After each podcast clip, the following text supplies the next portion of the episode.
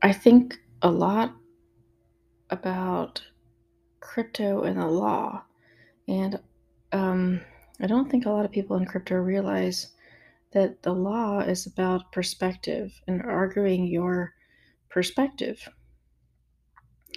And I didn't realize this until I watched a video from this YouTube channel called You Counsel, and it was titled Thinking Like a Lawyer.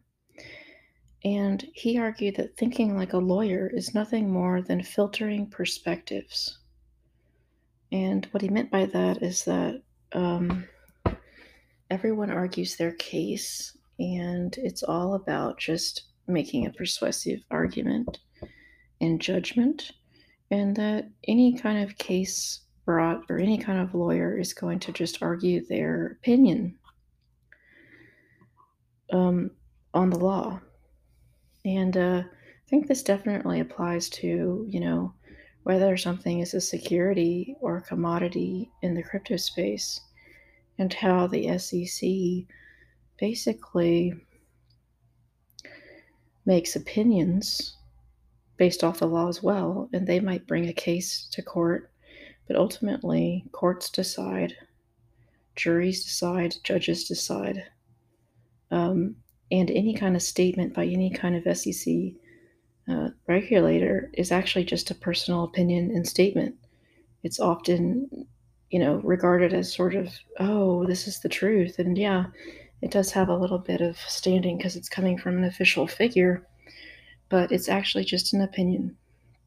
And opinions, the thing is, is they can get uh, thrown out. They can be there can be new opinions that come in, there can be new, more persuasive opinions.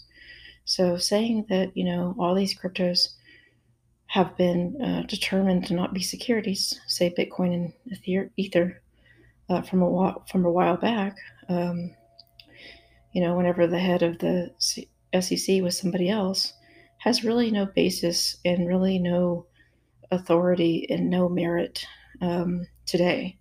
Uh, number one, this person's no longer there. Number two, it's been so long that, that they've said this. Number three, it's just an opinion. Number four, um, these crypto cryptos have changed a lot since then.